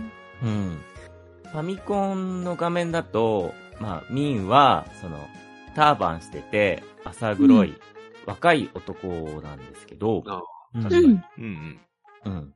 で、まあこのミニウさんなんですけど、あの、ファイナルファンタジー2って、あの、自分パーティー仲間も殴れたりするんですよね。うん。ですね。で、うん確かに。でし確かに。うん。で、自分、仲間を叩いたら、まあ、ダメージ受けたら、その、ヒットポイントが増えたりする。うんレベルの概念がなくて、うんうんこのあヒットポイントが削れたら、まあ、ヒットポイントが戦闘の最後に伸びたりする。ゲームなんですけど、このミウさんですね、あの、最初から魔法でアンチっていう魔法を持ってて、うんあの、MP を、相手の MP を削る魔法なんですけど、うんうん。それを仲間に使って、あの、MP の成長に使うっていう最高のうん 魔法を最初から持ってて、う。うんん。まあ、それだけでもいいキャラなんですけど、まうんあ、あと、このミユさんですね、あの、ストーリー上ですね、うん、すごい扱いがひどいんですよね。もう。まあまあ、うんそうですね。うん。そうなんですよ。なんかね、このミユさん、なんか途中で、まあ、パーティー離脱するんですけど、うんうん。うん、離脱してから、うんと、あの、なんですか、あの、古代魔法のアルテマを取りに。行くミッションをひ一人でしてるんですよね。うんあの、主人なんと公たちと別行動で。ううんうん。で、まあ、主人公たちも、まあ、結局その魔法を取りに行くんですけど、うん。そこで、あの、アルテマが封印されている、あの、塔があるんですけど、その最上階で、ミユに再会するんですよ。うんうん。うん、うん。それで、その、ミユさんは、うん。その、封印された扉を開くために、うん。全魔力を使って、その封印を解除して、そこで死んじゃうんですよね。ななんと。んとは。いうん。で、死んじゃうんですけど、で、それで頑張って取ったアルテマの、この性能が、クソすぎて、みゆさん まあ、使えないアルテマなんですよ。魔法なんですよ。このね、なんか、初期に覚えたね、ファイヤーの方がまだうん断然使えるっていう感じ の、白物。みまあ、ゆさそういう、なんか、かわいそうなとことかね。ん。あとねこの4番目はね、知らないですわ。そうなんですよ。でね、このね、その、うん。ミユが死んじゃって、で、まあ、とりあえずこのミユが死んだんで、フィンの女王にそれを伝えに行こうとするんですけど、うん。なんとですね、あのー竜巻事件っていうのがもう勃発してて、うん。その王女に報告できないんですよ。なんと、の事件があって。で、うんうんその王国の人も、まあ、ミユの話も誰もしてないし、うん。うん。それでそのままストーリー進んじゃって、結局、最後まで誰もミユの死には触れないっていう。悲しい。みゆさいるねそうミユは死んだのねとかそういうのは一切ないんです。ん悲しすぎる。野原。ノバラクエスチョンマークみたいな。ミユクエスチョンマークみたいな、そんな感じで。最後の最後までミユさんのことは誰もその世界では触れていないっていう。あんなに頑張ったのにっていうね。そんなうんかわいそうなミユのことを、まあ、ここで話ができたら何かの供養になるかなと思って。そうですね。うん。とても供養になったと思います。供養になりましたかね、これで。はいうんはい。そんな思いで紹介させていただきました。はい、合唱してください。はい。合唱合唱見落として。はいはい、自分から以上です。はい、ありがとうございありがとうます。ございあまりがとうございます。はい、では続きまして、とめきさんが好きなゲームのサブキャラクターは何でしょす。はい、私の好きなサブキャラクターは、えー、ゴッドイーターシリーズより、天宮林道でございます。うほうほうほうほう。おはい、CV 平田博明さんでございますね。おー。海賊？それともおじさん？宇宙宇宙飛行士かもしれませんよ。いろんなことやってんだ。はい、えー、このリンドさん、えー主人公が入隊する第一部隊のリーダーを務める、あのー、人気使いなんですけど、旧型の人気使いの方なんですね。うんうん。で、まあ、隊長、うん、リーダーなんですけど、そこまで生真面目な感じじゃなくて、結構ひょうひょうとして、すごく親近感のある兄ちゃんみたいな感じなんですよね。うんうん。うんうん、で、また、彼の下す命令、まあ、命令の言い方がかっこいいんですよね。えー、俺が指示する命令は3つ。死ぬな。死にそうになったら逃げろ。そんで隠れろ。運が良ければ冬をついてぶっ殺せ。あ、これじゃ4つかみたいな命令を下すわけですね。うん。おー。かっこいいんですよね。で、ここからちょっとネタバレになりますが、うんえーこの林道さんが、まあ、主人公たちが屈強に立った時に主人公に撤退命令を出して、たった一人でもう敵の群れと戦うんですよね。ほうほうほうほうほううん。で、一人で向かってって、帰還をすることなく MIA ですね。あの、失踪。あの、作戦中にしいなくなりましたよみたいな認定されちゃってるんですよね。うんうんうん。で、こっから、ここは無印で、あのーその後の続編のバーストっていう方で、実は林道さんがまだみたいな展開が熱いんですよ。うん。いや、ここら辺はね、あのー、もともと PSP ですけど、確か、ゴッドイーター・リザ・ディレクションという、あの、プレステ4版のリメイク作品があるんで、それがやっていただけると、林道さんのかっこよさがね、たまらないんですよ。うん。ぜひともやっていただきたいというわけで、私の大好きなサブキャラクターは天宮林道さん。でございます。ありがとうございます。はい、ありがとうござい。ます。はい。ありがとうございます。彼は合唱じゃないですからね。す。はい、わかりました。はい。では続きまして、私パンタンが好きなゲームのサブキャラクターなんですけれど、ゼルダの伝説、ブレスオブザワイルドより、糸族の英傑、リーバルを挙げたいと思います。おー。おおーー、いいですね。いやー、ただのね、生意気な嫌なやつだと思うんですけどね。最後の。ええ最後の最後の方まで行ってくるとね、なんと言いましょうか、ツンデレなんですね、彼は。ちゃんとリンクのことを認めてくれるわけですよ。うんうん。ええもうあのー生意気なキャラクターでね、ああ、嫌なやつだなと思ってたら、リーバルトルネードを教えてくれるわけですよ。うん。トルネードですね。もうあの、リーバルトルネードといえばですよ。まあ、RTA にはね、必須なんですけれど、確かに。あの、普通に使える技というよりもですね、ゼルダの伝説で、いかにハイラル城に乗り込むかっていうのを簡略化してくれるという恐ろしい技なんですね。移動技ですね。ええはい移動手段ですよね。完全に移動手段ですね。本当はいけないような城壁登れちゃったりするんですよね、あれで。大体、そうですね。あの、昨日、昨日丸太使うか、リーバルトルネード使うか、ええ。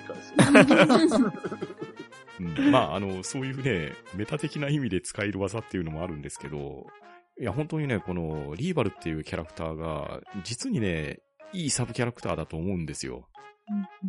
あの、ベタベタに主人公を褒めてくれるような役割でもなく、ライバル関係のような感じでもあるんですけれど、なんて言うんでしょうね。あの、自分の力を信じて疑わないみたいな。まあ本当に高飛車な感じではあるんですけれど、いやその高飛車さから出れる瞬間っていうところがね、なかなかいいキャラクターだったなって思うんですよね。うんうん。で、いや、そんなリーバル君がですよ。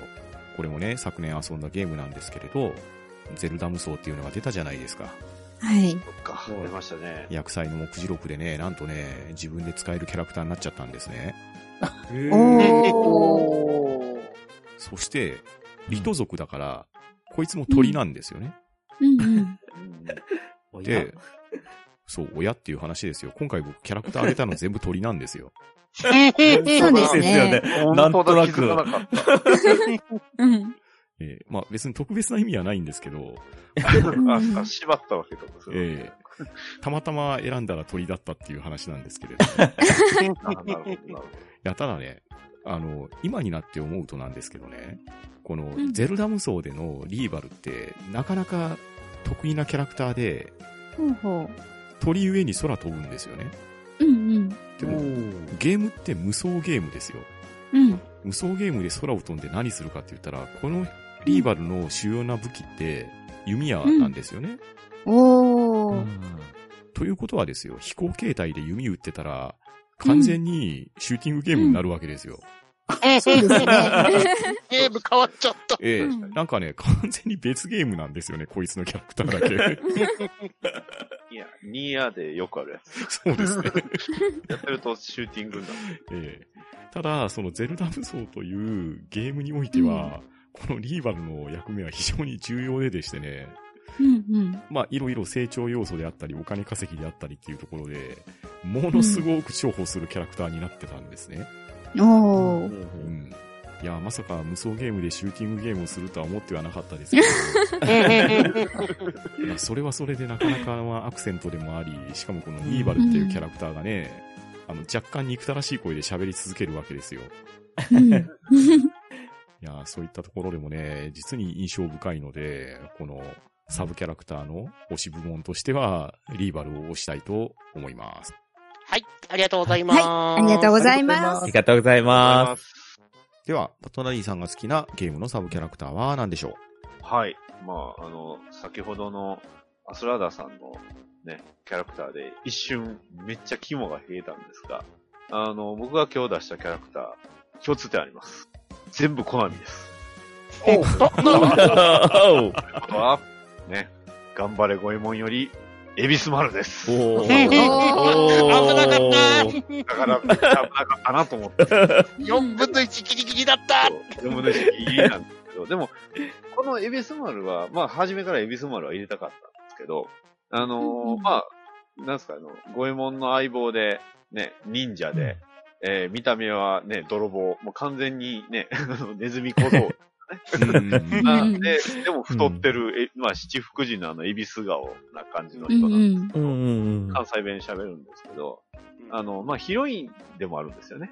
うん。あうん。のおーそうそうそう。相棒ではあるんですけど、女房役と言いますか、うんずっとその五右衛門あと、まあ、相方としてずーっとあ、一緒になるほど。いるキャラクターでして、うんうんあの、まあ、結構ボケのシーンが多いんですけど、時たまにね、あの、五右衛門がボケると、イビス丸は突っ込みに回ったりだとか、万能ですね。の結構、なるほど。あの、感じではあるんですけど、まあゲームのプレイ自体も確かに動き自体は遅いんですが、とにかく攻撃力が高いので、うん。割とへー目線には結構主要キャラクターではあるんですよね。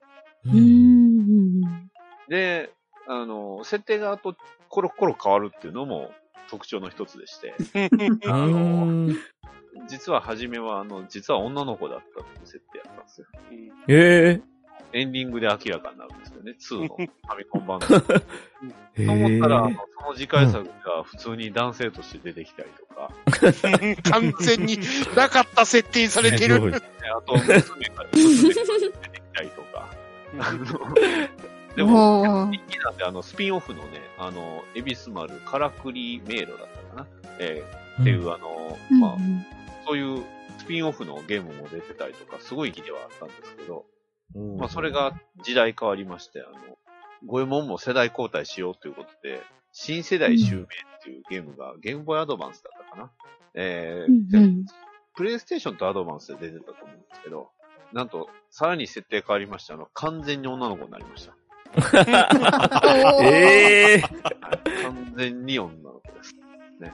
ちなみに、えーボンボン版では完全にヒロインです。ね、アスラーダさん。はい。この、この作品はですね、はい。エビス丸とヤイちゃんに集約しても、か言っても過言ではないです。あ、そうです。間違いないです。はい。紹介してるのはサスケとエビス丸ですけど、あの、基本的にはエビス丸とヤイちゃん。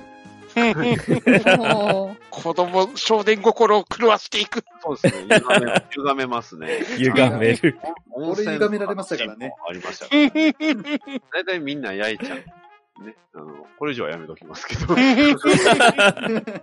新世代襲名の方はね、あの、えっ、と、コミック、あの、津島直人先生って言って、え？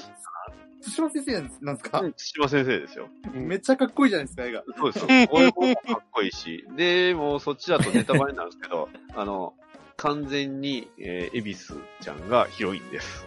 エビちゃん。ちゃんになっちゃった。ということでね、あの、まあ、ゲームではね、あの、破壊力があったり、すごい、まあ、あの、基本攻撃力メインのキャラクターなんですけど、うん、あの、僕は結構このエビス丸が好きなので、結構使ってますね。サスケよりもエビス丸の方が、割とあの、特殊能力が忍術でシリーズごとにいろいろ変わってるので、うんうん。あの、小さくなっったりとか、うんいろんな変化したりとか、武器もね、それぞれそのシーズンごとで全然、ハリセン使ったり、フラフープ使ったり、あとはあの、プレイステーションのゲームだとマジックハンド使ったりとか、結構あの、まあ、種類がいっぱいありますので、なかなか、えー非常に面白いキャラクターなので、ぜひね、あの、気になった方は、あの、見ていただければいいと思います。はい。子供の頃、ダディさんとゲームやってたら俺は喧嘩なかったっすね。確かに。そう。うんまあでも確かにね、サスケも使いたいんですけどね。エビスマルか使うとあの、足引っ張るの間違いないんで。ちょっとスキップしながら動きますからね。そうそう。モーションがちょっと長いんですよ。ゲームね、ジャンプ力すごい大事なんですよ。おー。うん置いてかれますからね。あ、そうだ。あららら。